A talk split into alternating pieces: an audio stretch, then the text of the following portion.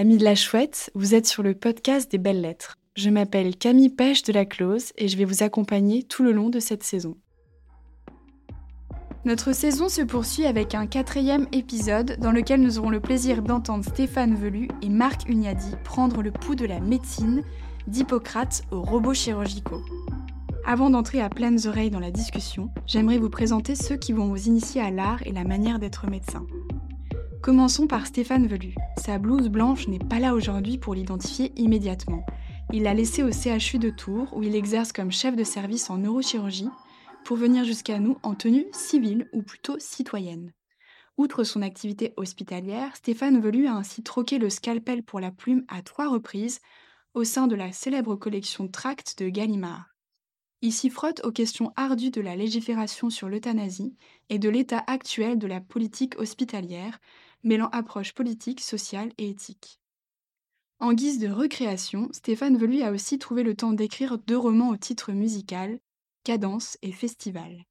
C'est donc un praticien qui va s'adresser à vous, oui, mais un praticien ayant su combiner une solide formation scientifique à un goût tout aussi sûr pour l'écriture, les arts et le débat public. Et nous verrons un peu plus tard que cela a son importance. En face de lui, Marc Ugnadi nous vient tout droit de Belgique, où il enseigne depuis de nombreuses années la philosophie sociale, morale et politique à l'Université catholique de Louvain. Disciple du grand philosophe allemand Junger Habermas, il n'a eu de cesse de mener depuis les années 1980 une réflexion éthique sur notre société actuelle. Il a ainsi ébauché au fil de ses nombreux ouvrages une théorie critique du libéralisme contemporain, système qui nous donne à croire que nous sommes des individus libres, tout en rognant peu à peu notre liberté par des phénomènes d'emprise, en particulier numériques et technologiques. Ce diagnostic sans appel est mené à travers un livre passionnant publié aux Belles Lettres en 2018 et intitulé Le temps du post-humanisme. Le post-humanisme projette en effet un homme dépassant sa condition corporelle par son hybridation machine. Comment soignerons-nous les hommes de demain? En palliant à leurs défaillances physiologiques ou en augmentant leurs capacités Nous entrons de plein pied dans le sujet qui va nous occuper au fil de cet épisode, le rôle et la pratique de la médecine. Elle-même confrontée à beaucoup d'évolutions, la médecine est marquée aujourd'hui par des innovations technologiques et numériques d'une ampleur inégalée dans son histoire, et celles-ci tentent à s'accélérer. Ces innovations la font basculer davantage du côté d'une science quantitative du corps, mais est-ce à l'exclusion d'une dimension plus humaine de la pratique médicale, à une époque où l'on ne cesse d'invoquer la nécessité d'une médecine personnalisée? En reviendrait-on à une confrontation d'idées plus vaste, qui va beaucoup nous occuper pendant cette saison de podcast, entre rationalité scientifique et subjectivité pratique, technique générale et expérience individuelle? Si l'on se réfère aux pères de la médecine, que sont d'abord le célèbre auteur grec du Sermon, qui est prêté encore aujourd'hui par tous les jeunes médecins, Hippocrate pour ne pas le citer, ou de son commentateur romain Galien, l'opposition entre science et art penche sans conteste du côté de l'art. L'art de guérir a donc bien précédé ce qu'on pourrait appeler la science de guérir, ou médecine scientifique historiquement. Pourquoi et comment cette tendance s'est-elle inversée? Et surtout, est-ce vraiment judicieux de choisir notre camp entre art et science? Quelles en seraient les répercussions éthiques, politiques et sociales? Je laisse à présent Stéphane Velu et Marc Ugnadu vous répondre, dans une discussion qui sera, comme pour tous les autres épisodes, nourrie par la lecture de plusieurs textes de référence. Et je me réjouis de vous retrouver un peu plus tard. Bonne écoute. Mais alors, bon, moi je sais pas, Marc, comment vous voyez le problème mais je me suis demandé cette nuit, en fait, si, c'était bien de commencer par est-ce que la médecine est une science ou un art? C'est-à-dire, est-ce que c'était bien finalement de euh, proposer à la médecine une sorte de définition? Je me demande s'il faut pas plutôt, enfin, c'est ce que je proposerais peut-être, enfin, euh, de façon un peu, euh, comment dire, un peu gonflée ou un petit peu prétentieuse, disons, essayer plutôt de partir de la définition soit de la science, soit de l'art? Moi, je partirais plutôt de la réalité médicale aujourd'hui, de la pratique médicale que, vous mettez en œuvre, parce que je dirais de façon un peu provocatrice, peut-être euh, vous allez me démentir, que médecine, science ou art, l'industrie médicale, l'industrie pharmaceutique, l'industrie numérique, elle, elle a décidé. Elle a déjà répondu à cette question elle a une vision parfaitement quantitative de la médecine, une vision extrêmement euh, de la médecine au point qu'on peut imaginer que l'horizon des grandes entreprises euh, du numérique, hein, qui, prennent en charge aujourd'hui le, savoir médical pour une grande partie, euh, ces grandes entreprises du numérique ont pour horizon l'élimination pure et simple des médecins et des pharmaciens. Parce qu'ils nous parlent sans arrêt de médecine personnalisée, mais en fait, la médecine personnalisée, c'est pas du tout une médecine, je dirais, euh, relationnelle. Euh, c'est une, c'est une médecine purement euh, physiologique, quantitative, chimique, de, de, calcul et de, et de mesure, où paramètres de quelqu'un étant parfaitement connu sur la base de tel ou tel prélèvement, on pourra s'adresser à lui, mais chimiquement, si je puis dire, n'est-ce pas, pour personnaliser ces, ces traitements, etc., avec ces, ces molécules qui sont qu'on particularise pour, pour, pour, pour, chaque individu, pour chaque pathologie particulière. Donc, en fait, l'horizon de cette médecine-là, et c'est celle qui est en, route, me semble-t-il, l'horizon de cette médecine-là, c'est l'ubérisation des médecins. Alors moi, je partage totalement euh, votre euh, pessimisme, d'ailleurs que vous détaillez de façon euh, lumineuse dans, votre livre sur le temps du posthumanisme, concernant cette emprise du chiffre. mais toutefois, je voudrais peut-être vous rassurer un petit peu dans la mesure où il va quand même être assez difficile, disons, de d'atteindre par les chiffres l'îlot dans lequel on, travaille. Bon, moi, si je vous proposais tout à l'heure, en commençant, non pas une définition de la médecine, mais essayer d'opposer science et art, moi je dirais ceci, c'est-à-dire que la pratique médicale, à l'évidence, se base sur des données scientifiques.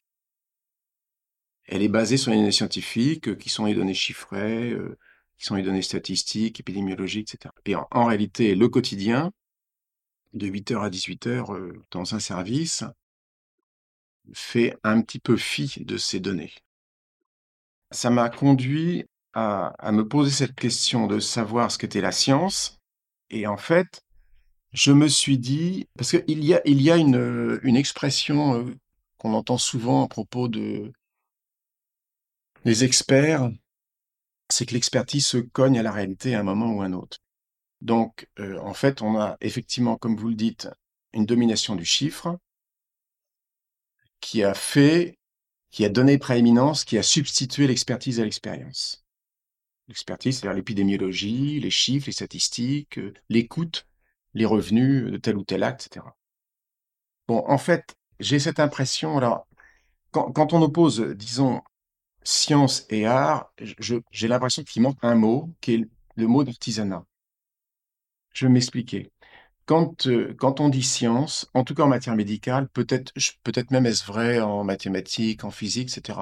Même si euh, la science est, disons, euh, est trouée, elle est pleine de manques, on ne peut pas imaginer une science qui réponde à tout.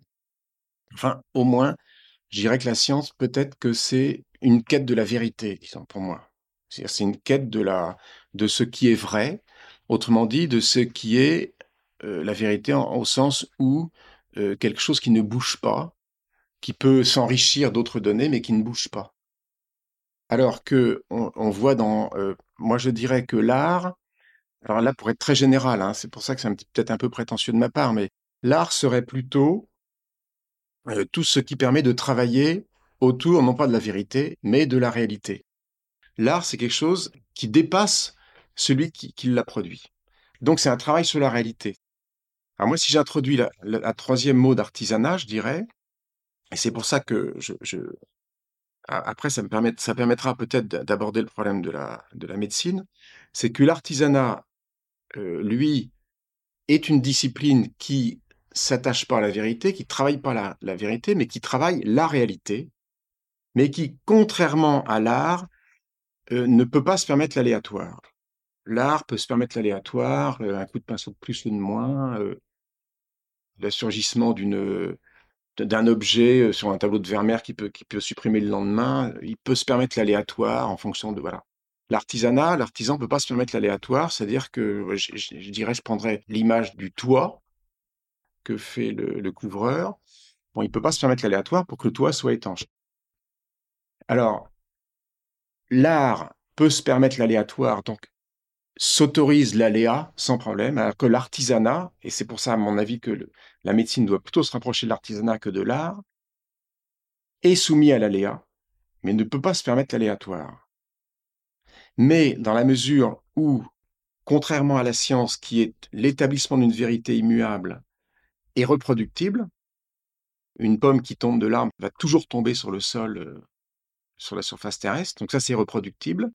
Contrairement à l'acte scientifique, à l'expérience scientifique, à la recherche scientifique, l'artisanat qu'est la médecine n'est pas reproductible.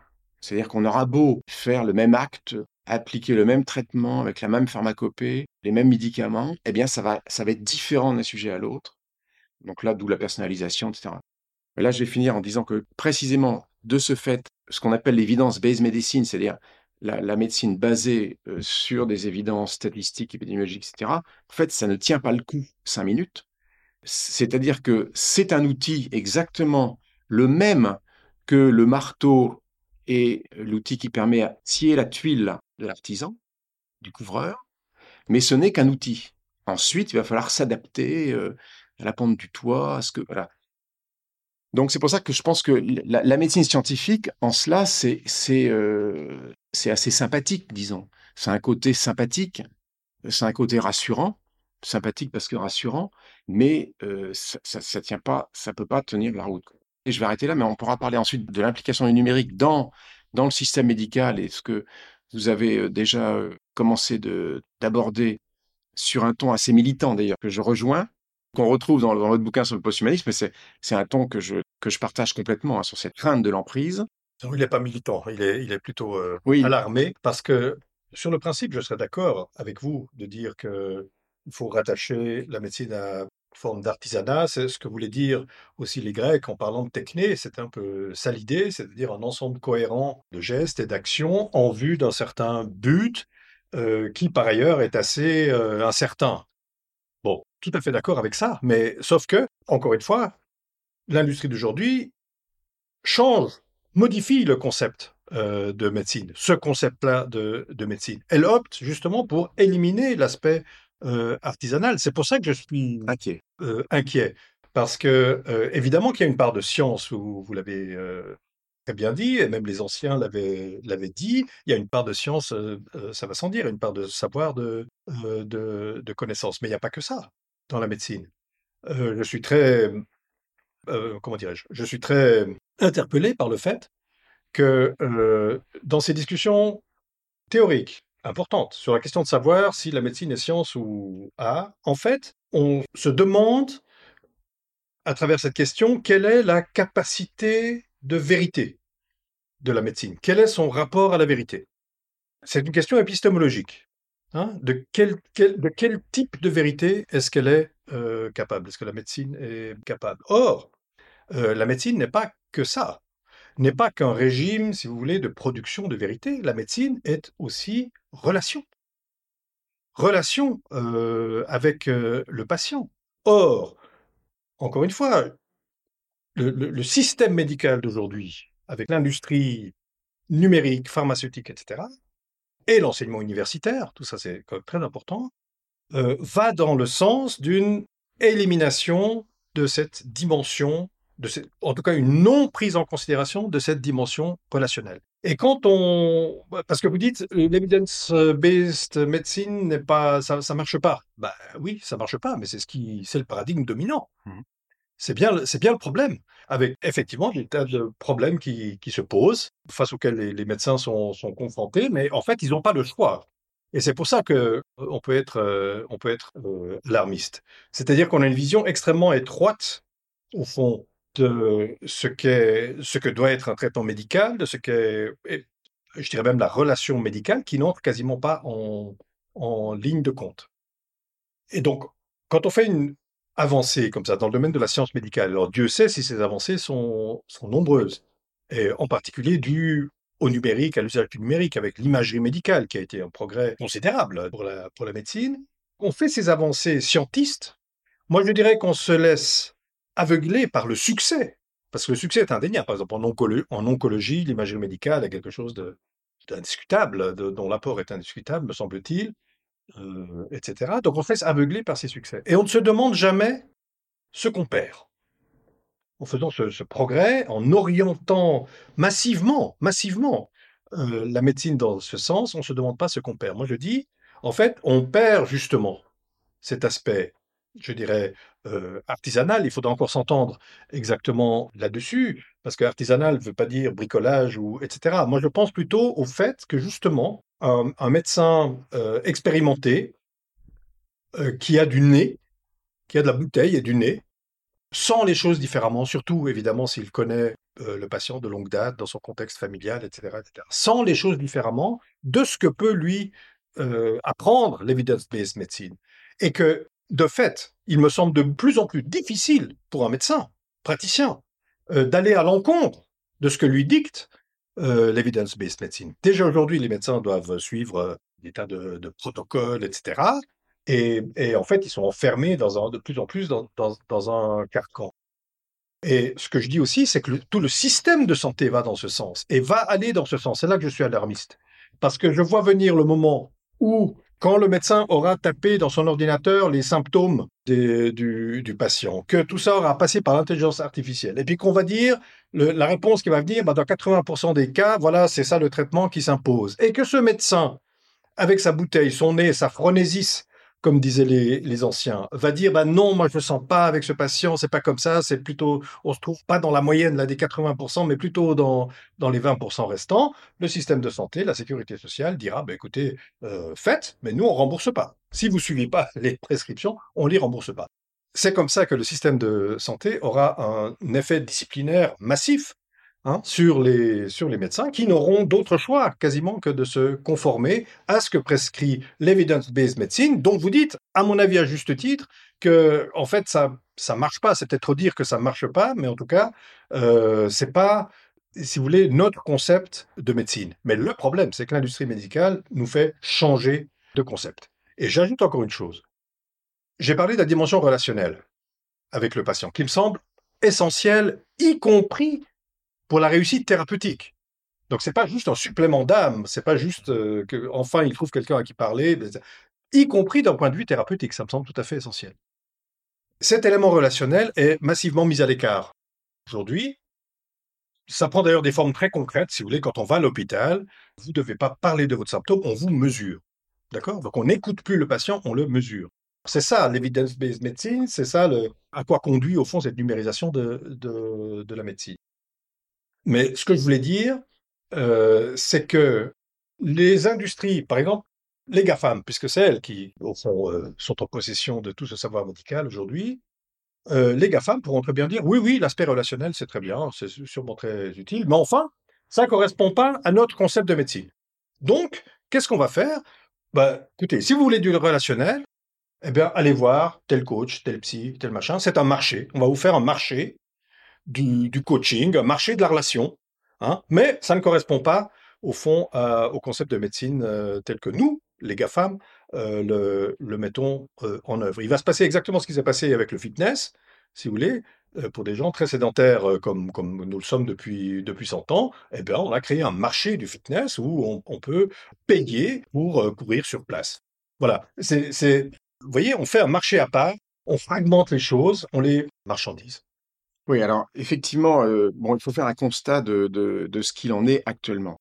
Il est évident que je crains aussi, de la même façon, que on a parcellisé, euh, j'ai eu l'occasion de, le dire, de l'écrire, le corps humain en, en, grand système physiologique, etc., jusqu'à la psychiatrie, jusque euh, à, ces mille pages qui, qui dénombrent les, les, tous les comportements asociaux jusqu'aux pathologies les plus graves en sorte qu'il n'est pas improbable, en effet, qu'on en vienne un jour à une médecine telle que le chirurgien va ouvrir le ventre, le psychologue va s'occuper de la relation, le psychiatre va assurer le post-opératoire si ça va pas bien, et on aura ainsi une, espèce, comme vous dites, une, fragmentation, une fragmentation de, l'être humain.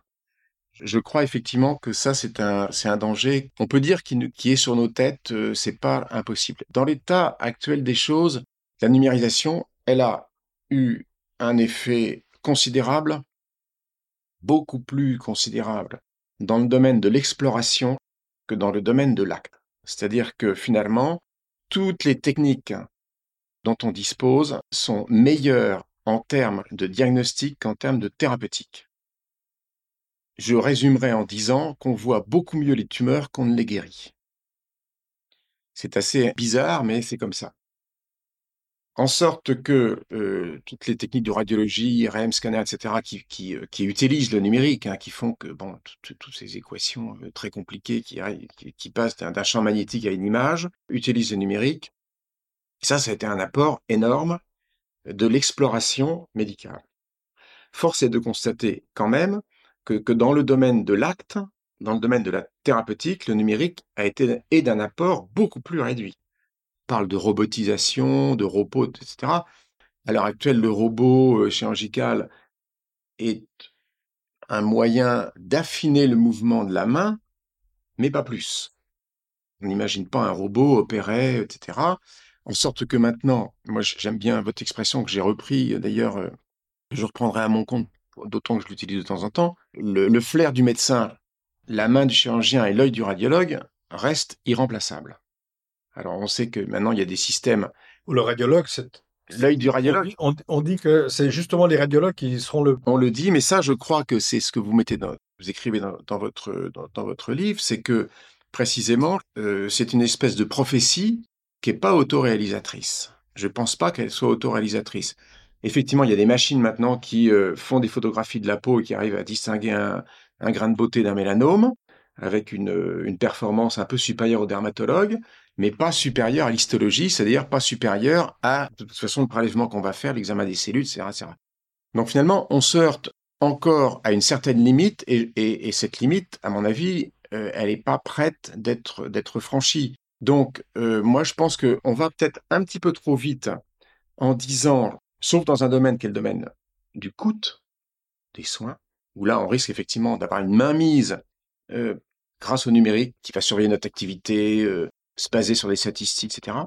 Mais de là à penser que le numérique va remplacer l'œil, le flair et, et, la main, je pense qu'on en est, je crois qu'on en est encore extrêmement loin.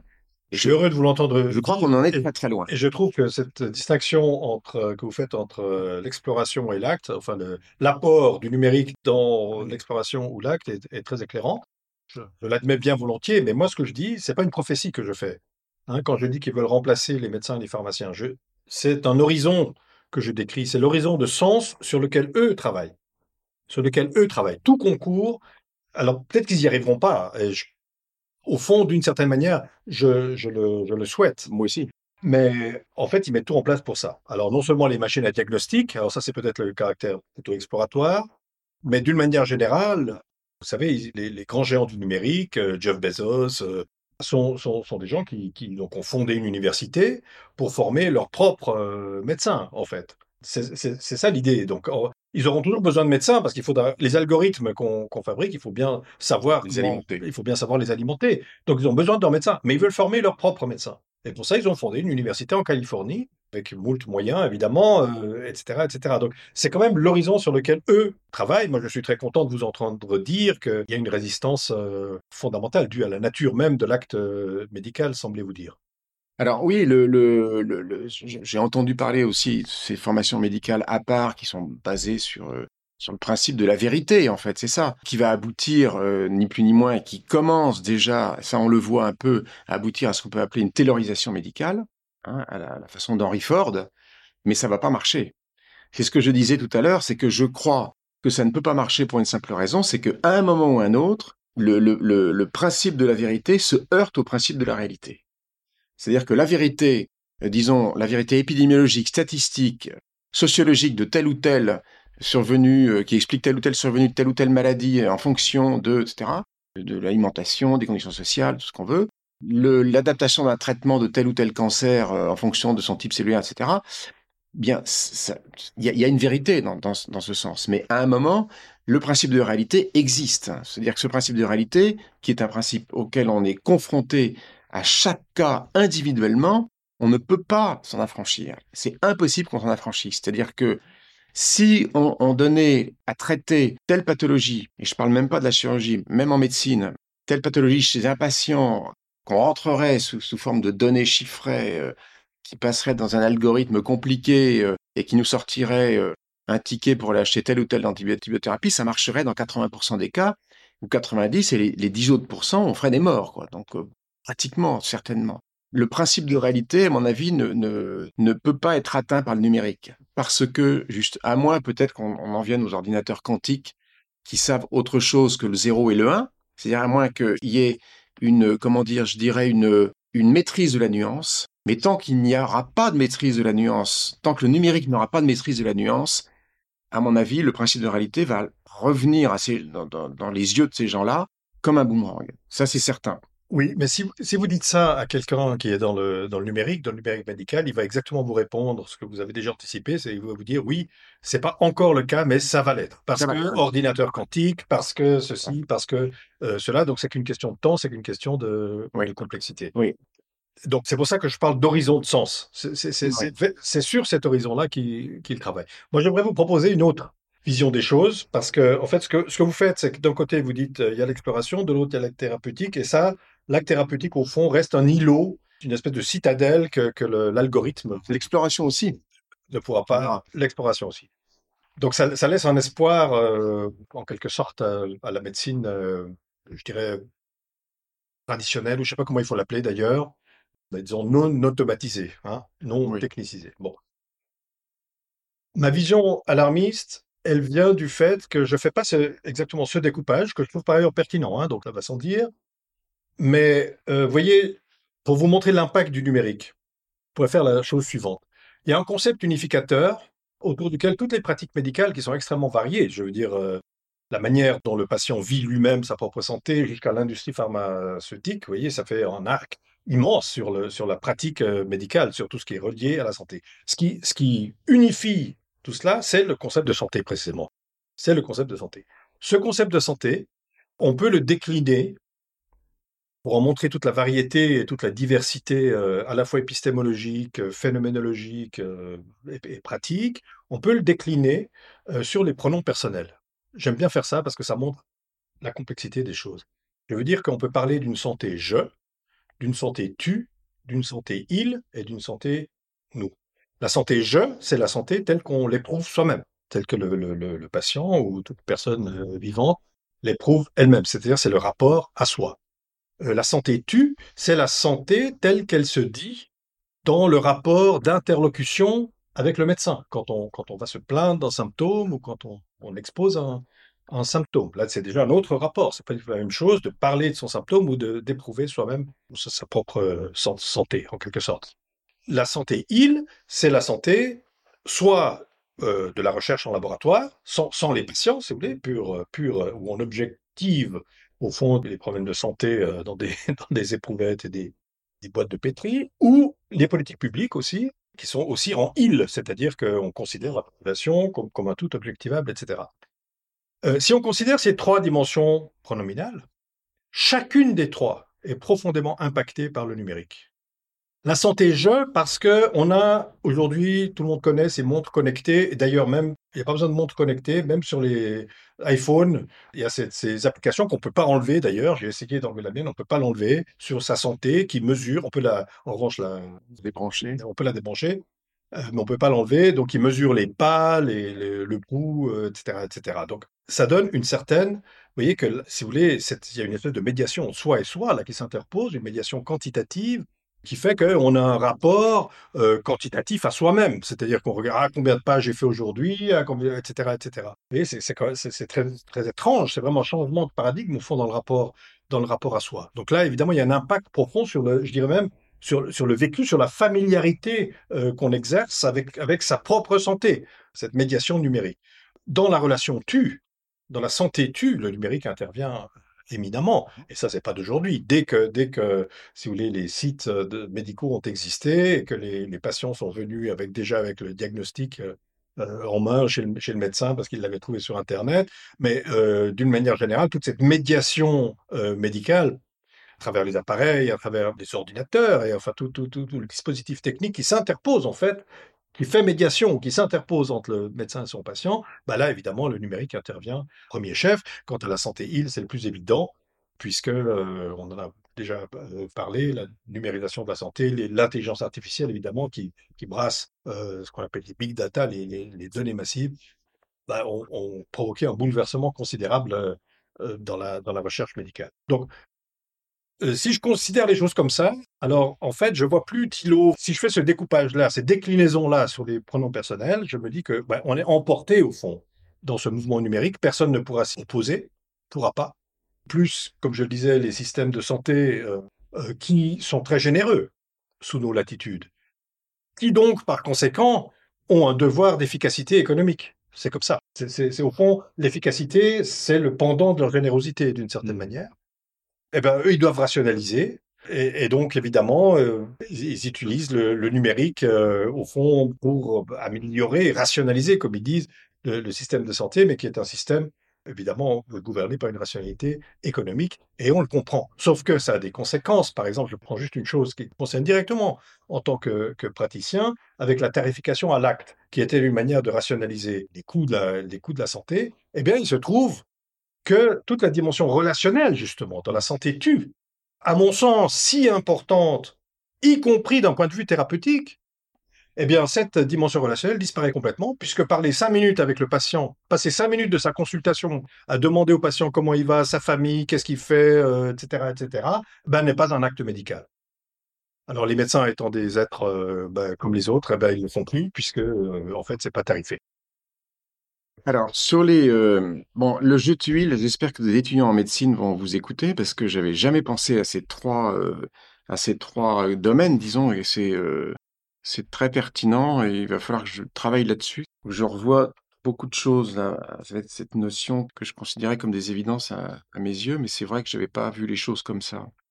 En tout cas, il n'y a pas que, il a pas que dans le domaine de l'acte qu'il euh, y a un îlot. Parce que finalement, numérique ou pas, si les moyens, si les techniques numériques ont permis d'améliorer considérablement les, explorations, donc le regard, ou l'écoute, euh, le cœur, etc., il reste l'interprétation. L'interprétation d'un bruit du cœur, euh, d'une image. Alors, oui, voilà, euh, là, vous vous opinez du chef en disant, bah, ça se trouve, une machine va le faire.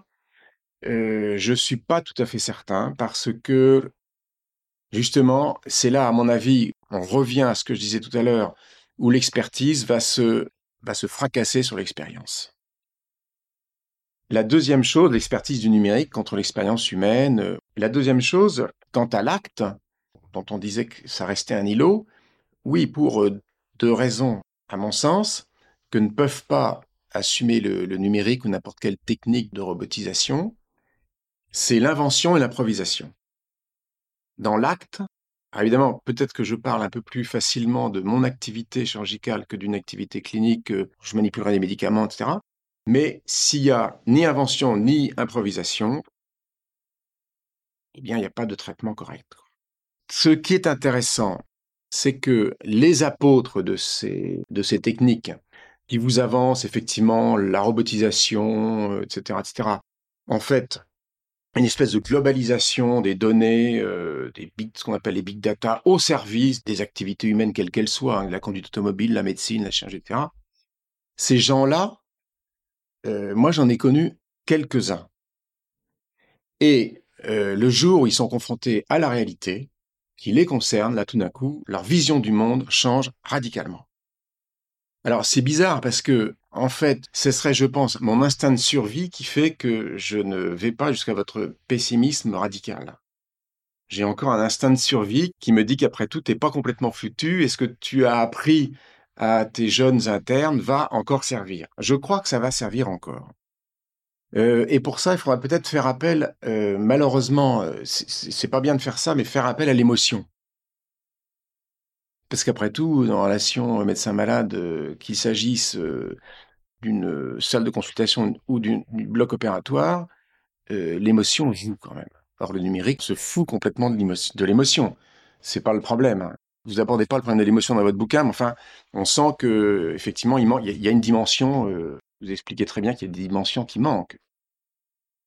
Un anévrisme, une grosse boule sur une artère, on met un clip dessus, c'est fini, c'est traité. Bon, euh, l'anévrisme au moment de la dissection saigne. là, je fais appel à votre caractère émotif. C'est un litre et demi de sang, 45 secondes. C'est-à-dire que vous avez deux minutes pour réagir.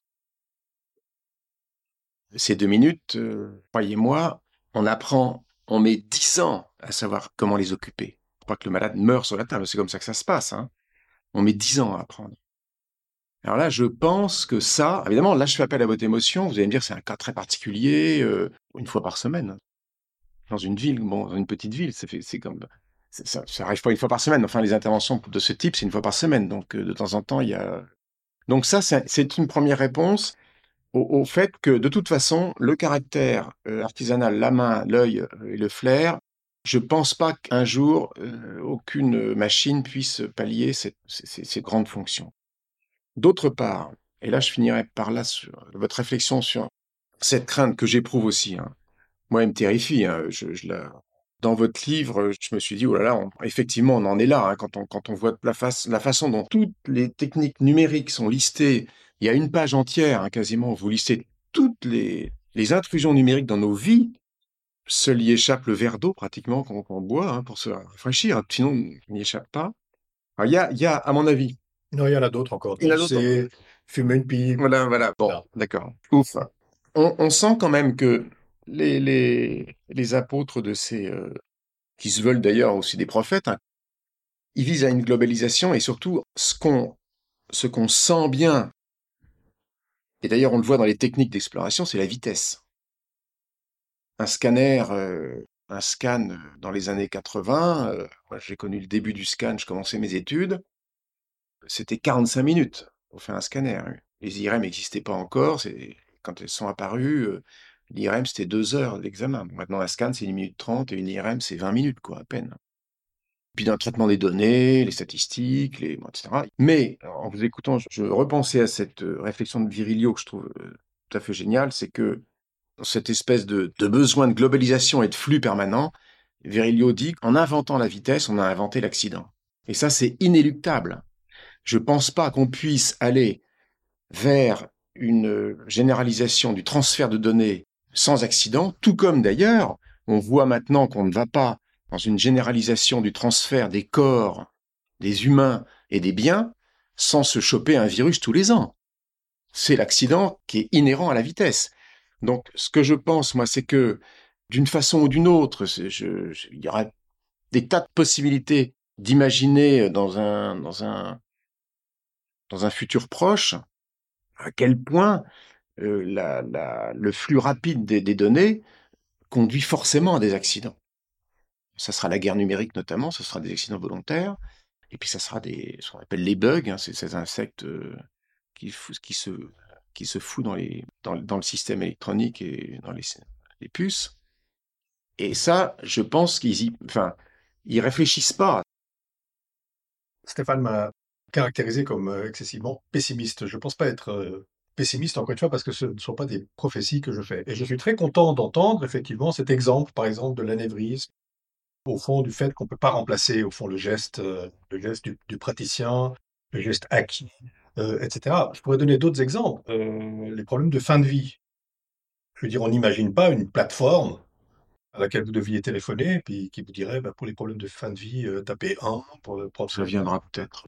C'est tellement contraire au sens même de, de, la demande, de l'attente. C'est-à-dire qu'on attend du soutien, on attend du réconfort, on attend, etc. Donc c'est tellement con que je ne pense pas que ça, ça adviendra. En revanche, et je répète ce que, ce que je disais un peu tout à l'heure, ce que je crains, c'est que tout cet aspect, à la fois du bon artisan, le chirurgien qui doit agir vite et avec précision, tout l'aspect strictement relationnel, comme dans la fin de vie, ou encore, autre exemple, dans les addictions, où l'aspect relationnel est tellement, tellement important pour soigner une addiction, euh, tous ces domaines vont être en, quelque sorte euh, séparés de la médecine et, vont constituer une espèce de domaine à part et sans doute un marché à part. Voilà, c'est ça ma crainte. C'est-à-dire que moi, je suis pour qu'on considère tout ça comme, comme,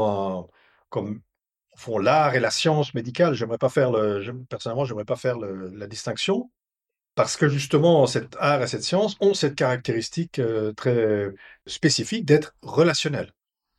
On parle toujours du, savoir du médecin et de la science du médecin, on parle jamais de la science du patient, de ce que lui sait. n'est-ce pas?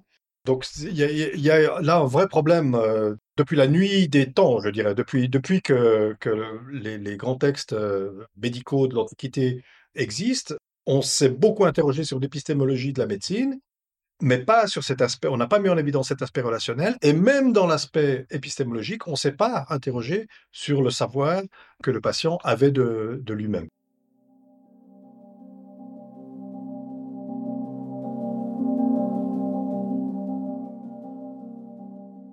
Nous passons à présent, amis auditeurs, au second volet de notre épisode, consacré donc toujours à la lecture et aux commentaires d'extraits, et comment ne pas commencer avec un extrait de Galien. Né à Pergame en 129 de notre ère, à la fois médecin, philosophe et commentateur de l'œuvre d'Hippocrate, Galien est l'auteur de la plus vaste œuvre médicale qui nous soit parvenue. La centaine de traités conservés sous son nom abordent des domaines très divers. Le présent texte porte sur la nature et les principes de la médecine. Il est intitulé La médecine est-elle une science ou un art? Certains des logiques, parmi lesquels Érasistrate, ont supposé que la médecine tenait en partie de la science, par exemple les domaines de l'étiologie et de la connaissance de la nature, et en partie de la conjecture, par exemple les domaines de la thérapeutique et de la sémiologie. Mais les méthodiques prétendent qu'elle est une science à part entière. Les uns comme les autres se sont écartés du vrai, surtout les méthodiques. Une science, en effet, est une connaissance bien ajustée, solide, inébranlable par la raison. Or, celle-ci n'existe pas même chez les philosophes, surtout s'agissant de la connaissance de la nature. À plus forte raison, elle ne saurait se trouver dans la médecine, et même elle ne vient pas du tout jusqu'aux hommes. C'est pourquoi le nom d'art conviendrait pour la médecine. Un art, en effet, est un ensemble cohérent de conceptions et de notions organisées d'une certaine manière et dans certaines proportions, tendant vers une fin utile à la vie. Étant donné, elle aussi, de conceptions qui concernent l'homme, qui sont en nombre suffisant pour constituer un ensemble cohérent et qui surtout sont organisées, c'est-à-dire concordantes et en harmonie, et non pas dépourvues d'ajustement entre elles, celle-ci, donc, serait très justement appelée art puisque la définition de l'art lui sied et que les conceptions qui lui sont propres tendent vers une sorte d'utilité pour la vie. Car c'est pour sauver les hommes et les maintenir en bonne santé qu'elle est née.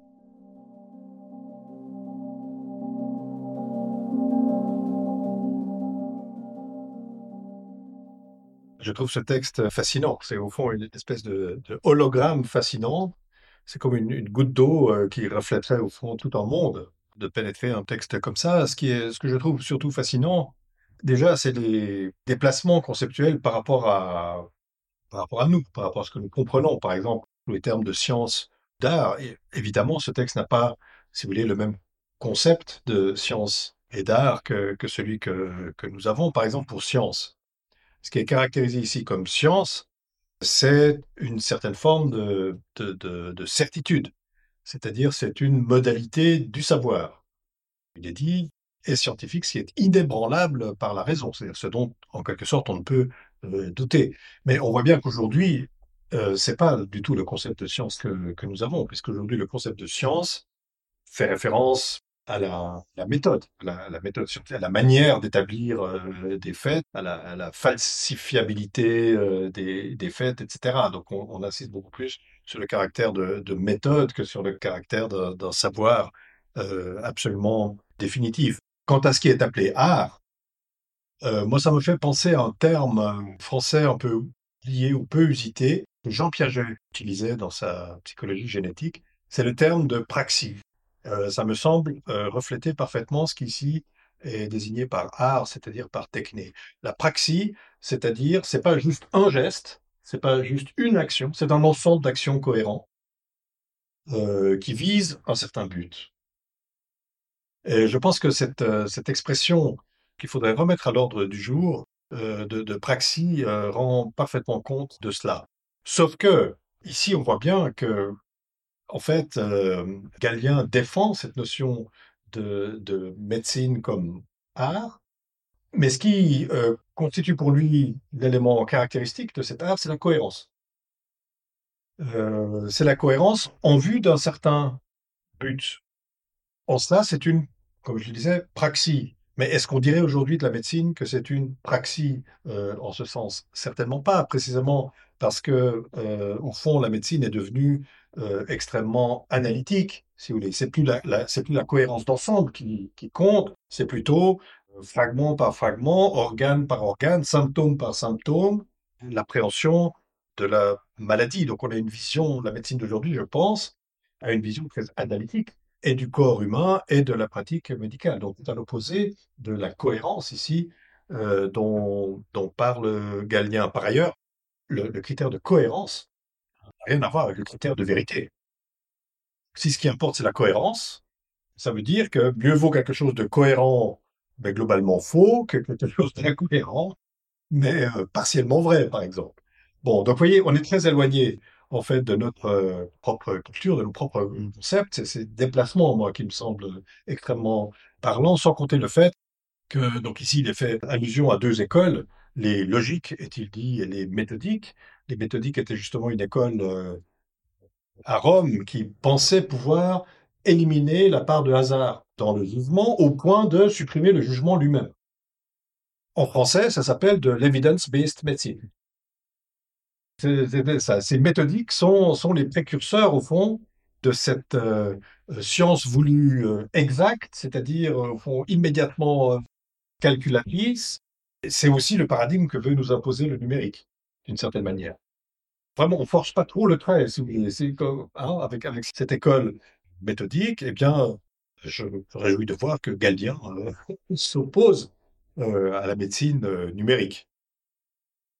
Moi, je verrais dans ce texte euh, peut-être une sorte d'opposition qu'il y aurait, alors sans revenir à la définition de la science, et qu'on a pu en faire une hypothèse tout à l'heure, euh, une sorte d'opposition en ce qui serait euh, justement la vérité scientifique, quelque chose qu'il dit solide, inébranlable, ajusté, donc permanent, voilà, et dont on disposerait probablement, nous, maintenant, au XXe, du fait même qu'on on a des techniques euh, qui sont basées sur des, sur des outils créés scientifiquement. Et opposant donc à toute la partie dite scientifique, dite objective de la médecine, une partie philosophique, finalement, qu'on pourrait dire humaniste, en fait.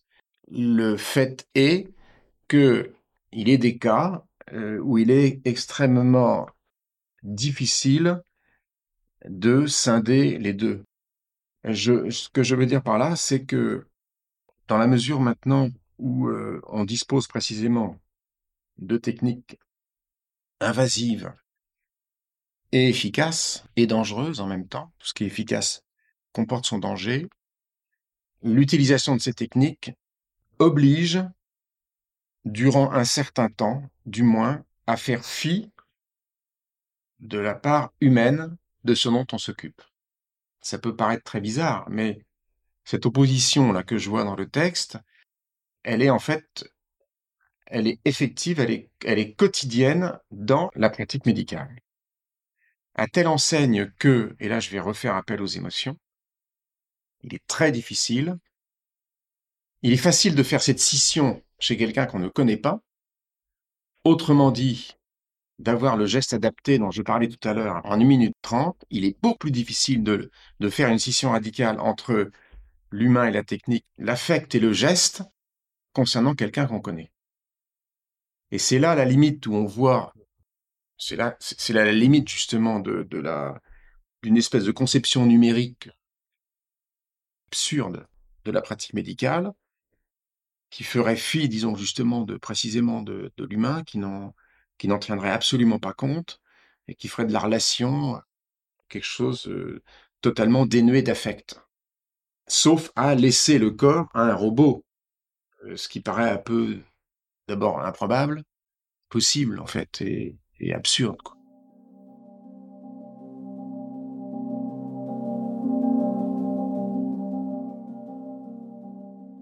Nous passons à un deuxième extrait issu du traité de la médecine de Sales, un auteur totalement tombé dans l'oubli. Écrit sous Tibère, le traité de Cesse est un témoignage précieux sur la théorie et la pratique de la médecine à Rome au début de notre ère. Il place en particulier le principe de conjecture au cœur de la pratique médicale. C'est lorsqu'on ignore les caractères propres qu'on doit se borner à observer des caractères communs.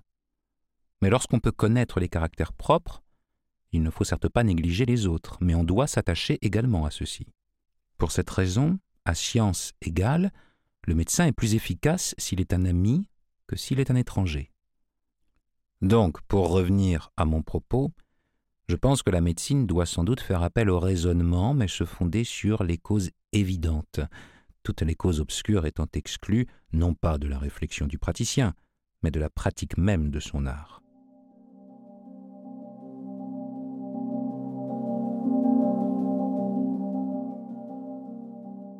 Celle s'ajoute ici un élément qui me semble très, très important. Euh, il défend la notion de raisonnement en médecine. Et donc, je pense que c'est à remplacer ça dans la polémique que, que Galien, au fond, mentionnait contre les méthodiques, contre ceux qui voulaient justement éliminer le raisonnement au profit de l'evidence-based medicine. Et il dit, voilà, il faut introduire le, le, raisonnement. Sa problématique, c'est vraiment euh, celle de, de une problématique simplement d'ignorance et de connaissance. Il dit, euh, bah, plus on connaît le particulier, eh bien, plus on est apte à, tirer les bonnes euh, conclusions, mais ça suppose évidemment un jugement, ça suppose un euh, raisonnement. Il parle de causes obscures, n'est-ce pas? Je pense qu'on ne connaît pas. Pour lui, au fond, la nature est source de, je ne veux pas dire d'ignorance, ce serait mal dit, mais, mais de mystère, de choses qu'on ne connaît pas. Et donc, il y, a des, causes obscures. Alors, il nous dit qu'il ne faut pas s'en référer à des causes obscures dans son raisonnement, mais il dit non pas de la réflexion du praticien, donc il faut l'exclure non pas de la réflexion du praticien, mais de la pratique de son art. Mais il ne faut pas exclure les causes obscures, donc mystérieuses, inconnues, imaginaires si on veut, pas les exclure de la réflexion. Autrement dit, moi, j'ai l'impression qu'il accorde ici au médecin, à la réflexion du médecin et au jugement, au raisonnement du médecin, une part d'imaginaire, une part de, prospection imaginaire, quitte à mobiliser des hypothèses euh, farfelues qui ne doivent pas guider son action. C'est pour ça qu'il euh, faut les exclure de la pratique, mais qui, à titre d'hypothèse, on parlerait aujourd'hui d'hypothèse heuristique, ces choses qui vaut la peine d'être imaginées pour voir, euh, pour voir ce que ça donne euh, éventuellement, pour voir si, au fond, euh, on peut avancer, malgré le caractère farfelu de la chose, dans la science. Alors ce, raisonnement, en vous écoutant, j'étais en train de, me demander dans quelles circonstances on avait à faire, on devait faire entrer en jeu un véritable raisonnement face à un problème que pose un patient. Et m'est venu à l'esprit le problème de ce qu'on appelle la voie d'abord, c'est-à-dire pour une lésion qui est très profondément située dans le cerveau, pour lequel on a quatre façons, quatre chemins d'abord possibles, comme on aurait quatre chemins pour aller dans, un village. Et ces quatre chemins, on est obligé de raisonner en fonction des données anatomiques, etc. On raisonne entre praticiens de tous âges, pour choisir le chemin le moins dangereux. Par le chemin chirurgical Chirurgical, voie d'abord chirurgical, oui. Ce chemin chirurgical, donc, euh, il fait soit 4 cm, euh, soit 8, mais plus long, mais moins dangereux, soit 11, etc. Et là, là c'est dans ce cas que on a affaire effectivement à un raisonnement euh, qui peut être argumenté par les jeunes, par les plus vieux, etc., où interviennent en effet deux choses, c'est-à-dire des raisons obscures, parfois une intuition, donc en fait. Et finalement, euh, le choix de, l'un des quatre chemins, il est souvent dépendant du choix du plus ancien, de celui qui a l'expérience et qui pourra dire euh, je me souviens, euh, attention, tel, etc. Mais il reste quand même la part obscure de celui qui a l'expérience. C'est-à-dire que l'intuition n'est pas. Et je trouve que c'est c'est tout à fait pertinent cette phrase parce que en, fait, s'affranchir de l'intuition, c'est pas possible. Je crois que c'est absolument impossible. C'est un leurre. C'est pour ça que les post-humanistes sont foutus. Hein.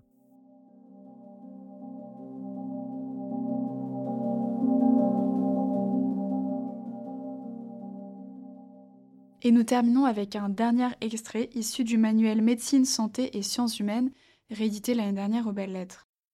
Ce manuel est un ouvrage pluridisciplinaire destiné à accompagner l'enseignement des sciences humaines et sociales au sein des études médicales et des études en santé.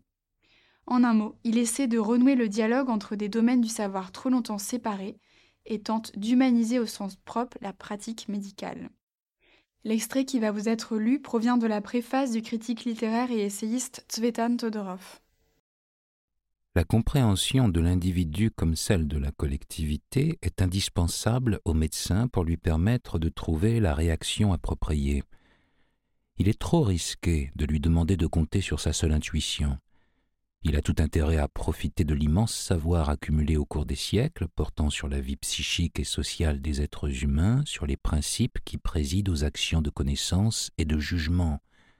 Sans renoncer à ces sources anciennes de savoir sur les conduites humaines, le médecin de demain trouve aussi à sa disposition un discours constitué depuis deux siècles, celui des sciences humaines et sociales. Tout en continuant de lire poèmes et romans, de regarder tableaux et films, il peut aussi étudier les écrits de ceux qui ont voulu analyser le psychisme humain et les structures de la société, qu'ils soient des spécialistes en psychologie ou en psychanalyse, en sociologie ou en ethnologie, en droit ou en sciences politiques, en philosophie ou en morale, en théorie de l'image ou du langage. Le savoir qu'il y trouvera ne sera pas immédiatement convertible en recette pour l'action, mais il transformera de l'intérieur son être. Or, en médecine, la frontière n'est pas étanche qui sépare être et faire. Dans notre monde, où certains rêvent de transformer les spécialistes de la santé en ingénieurs du corps, comme dit Ronnie Brauman, il est indispensable de toujours garder présente à l'esprit cette double vocation du médecin, de maintenir son intérêt pour le monde et pour les hommes.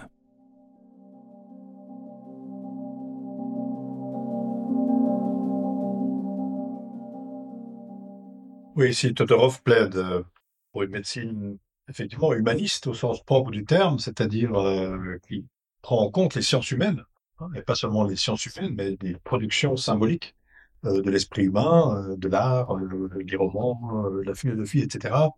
bon, je trouve ça extrêmement naïf au fond, parce que avoir accès aux sciences humaines et tout, c'est très enrichissant, mais enfin, rien ne garantit qu'un médecin, qu'un praticien qui s'adonne aux sciences humaines en, tire le, sache véritablement les lire, sache véritablement en tirer profit. C'est pas, c'est pas donné. C'est quand même, c'est aussi une, une formation, etc. Donc je trouve que c'est un peu un, vœu pieux. Ça, c'est une chose. Euh, l'autre chose, c'est que ici, il, plaide pour une, donc une ouverture des savoirs. C'est un peu le CELS des temps modernes, si on veut. Ouverture euh, des savoirs, mais vous voyez, c'est pour moi, il y a là, au fond, un préjugé. Il continue d'alimenter un préjugé fondamental qui était déjà celui des anciens, c'est-à-dire que la médecine est essentiellement un type de savoir. Mais d'un point de vue épistémologique, c'est certainement vrai. Mais on ne peut pas juger la médecine, on ne peut pas appréhender la médecine que d'un point de vue épistémologique. Il faut aussi s'interroger sur quel type de pratique est-ce que c'est que la médecine Qu'est-ce que cette pratique met en œuvre? Et il se trouve que la médecine est une pratique éminemment relationnelle. Et toute cette dimension relationnelle est ici simplement gommé au profit d'un vœu pieux, d'un élargissement des savoirs pour mieux comprendre euh, l'individu et le monde. Alors moi, je partage tout à fait votre point de vue. Et en lisant ça, le, même mot euh, m'est venu euh, à peu près le, même, c'est le mot d'angélisme. C'est-à-dire qu'effectivement, penser qu'un un enrichissement considérable en sciences humaines, en sciences humaines et sociales, etc., qui sont enseignés dans, les, premières années de médecine, euh, va déboucher euh, sur une meilleure pratique, euh, je crois que c'est de l'angélisme pur, parce que finalement, tout ce que nous percevons de la société, en réalité, et percevons de notre propre pratique, ne s'apprend pas en 4 heures, 8 heures ou 20 heures ou, 50 ans ou 50 heures de lecture, ne nous imprègne que très lentement sur des années et des années pour finalement comprendre à peu près les choses et pouvoir critiquer à peu près les actes que l'on aura commis ou bien faits dans notre vie professionnelle, ne les comprendre et ne les saisir correctement qu'au moment où on meurt. Et c'est un peu trop tard, c'est-à-dire que c'est très tardif. Alors moi, je, pense que c'est vrai aussi que l'enseignement le, des sciences humaines et sociales en médecine, c'est une bonne chose parce que ça, permet de donner aux étudiants l'autre dimension que la technique, la biologie, la cellule, etc. Personnellement, je préfère, quand je peux le faire, avec les internes qui sont des, jeunes médecins, donc en 25-30 ans, je préfère les, engager, je dirais, vers la lecture de la littérature euh, peut-être romanesque même, parce que, à mon avis, je les oriente par exemple vers Kafka, par exemple vers euh, L'étranger de Camus. Euh, on n'a pas beaucoup lu, c'est un, bouquin totalement lumineux sur l'incertitude. Et, parce que, en fait, moi, je crois que la, plus, chose la plus importante et, qui s'affranchit de, lecture des sciences sociales, c'est la culture du doute. À mon avis, c'est ce que doit toujours, on doit conserver quand on pratique la médecine ou la chirurgie, c'est cultiver le doute les péremptoires, les mégalomanes, il y en a beaucoup parmi les chirurgiens, j'en connais quelques-uns, euh, qui ne doutent plus, c'est foutu. Donc, je, moi, je, je pense que le plus important, c'est de cultiver le doute. En fait, je remarque qu'il y a un mot qu'on n'a pas utilisé cet après-midi, c'est le mot confiance. Or, Dieu sait si la confiance est quelque chose d'absolument structurant dans la relation médicale. Or, je crois que justement, l'intervention du numérique sur toutes les dimensions pronominal que je disais, c'est-à-dire le je, le tu, le il, a un impact immense en réalité sur cette euh, relation qui est constitutivement de, confiance. C'est-à-dire que, en gros, pour le dire vite, le numérique, en fait, veut contourner la relation de confiance. C'est pas qu'elle, c'est pas qu'elle euh, l'éjecte ou qu'elle lutte contre, elle contourne. Elle rend la confiance inutile. C'est-à-dire que le principe ici du numérique, euh, par exemple dans son emploi dans la médecine, c'est qu'on s'en remette au numérique. On s'en remet au numérique pour prendre le diagnostic, enfin tous les symptômes, euh, l'intelligence artificielle qui recrache euh, ses résultats, etc., etc., Donc on s'en remet en fait au numérique. Mais le numérique, en réalité, ce qu'il crée, son idéal, et c'est bien compréhensible, c'est inhérent, si vous voulez, au numérique, c'est de créer euh, une relation de sécurité. C'est-à-dire que ce qu'on veut, c'est que ça soit sûr. Et l'evidence-based medicine, c'est un peu ça, sauf que le numérique, l'intelligence artificielle la rend encore beaucoup plus performante, entre guillemets. Ça veut dire qu'elle introduit vraiment cette dimension de, sécurité, c'est pris en charge. Ce qui veut dire que la relation de confiance est tendanciellement remplacé par une relation euh, de sécurité. Or, une relation de sécurité, c'est plus une relation humaine, c'est plus une relation de confiance précisément, c'est une euh, relation quasi euh, causale qui, à partir de certaines données, impose un, un résultat donné auquel il faut il faut s'en remettre. Donc moi je vois cette numérisation tendancielle de la médecine à laquelle on, on assiste aujourd'hui, je le vois, si vous voulez, sur le très long terme, Hein, comme un des aboutissements de cette euh, évolution euh, massive et progressive euh, de, de l'humanité, où en fait toutes les relations naturelles que nous autres individus humains entretenons avec le monde, les uns avec les autres, qui sont des relations de confiance, toutes ces relations naturelles sont progressivement remplacées par une relation à la technique. Ça vaut pour la médecine, mais ça vaut tendanciellement pour euh, toutes les relations numériques, puisque tout, en fait, nos actions qui nous relient avec euh, le monde sont, sont toutes impactées par, euh, par le numérique. Et quoi qu'on fasse, qu'on soit cueilleur de champignons, diabétique pour, pour voir sa glycémie ou, ou philosophe qui veut accéder à des articles, on est tous dans une relation de sécurité par rapport à chacune de ces, de ces activités. Et donc, du point de vue de l'histoire de, de l'évolution de l'humanité, si vous voulez, il y a ce, remplacement tendanciel des relations naturelles par des relations techniques. Votre discussion m'a, je vais pas vous le cacher, un peu secoué. Euh, le tableau de la médecine actuelle que vous venez de dépeindre, Stéphane Velu et Marc Mignadi, est loin d'être luisant. Mais je vous remercie d'autant plus pour la sincérité et la profondeur de votre débat, qui ont permis, je crois, de montrer l'urgence du sujet, à savoir les dérives de la médecine du côté d'une science toujours plus quantitative, prise au piège du numérique et de certaines innovations technologiques. Comme à chaque épisode, je vais tenter de résumer à présent les points principaux de votre discussion. D'entrée de jeu, si je puis dire, il est apparu que la distinction ancienne, réalisée par Galien notamment, entre science et art était devenue caduque aujourd'hui. Selon vous, Marc Ugnadi, la médecine a tranché et définitivement basculé du côté de la science, donnant naissance, excusez mon accent, à l'evidence-based medicine, c'est-à-dire une médecine fondée sur les faits ou bien médecine factuelle. Nous nous acheminons de plus en plus vers une ingénierie médicale dont même les médecins et les pharmaciens finiront par être exclus. C'est ce que vous qualifiez du reste d'horizon d'attente, Marc Ugnadi, qui n'a rien d'une prophétie, mais correspond plutôt à ce que les géants du numérique projettent sur le futur. Le concept même de médecine est en train de changer. Face à cet horizon bien sombre, vous faites appel, Stéphane Velu, à la résistance du réel. On ne peut pas remplacer si facilement l'expérience du médecin. Le principe de réalité fonctionne comme un garde-fou selon vous.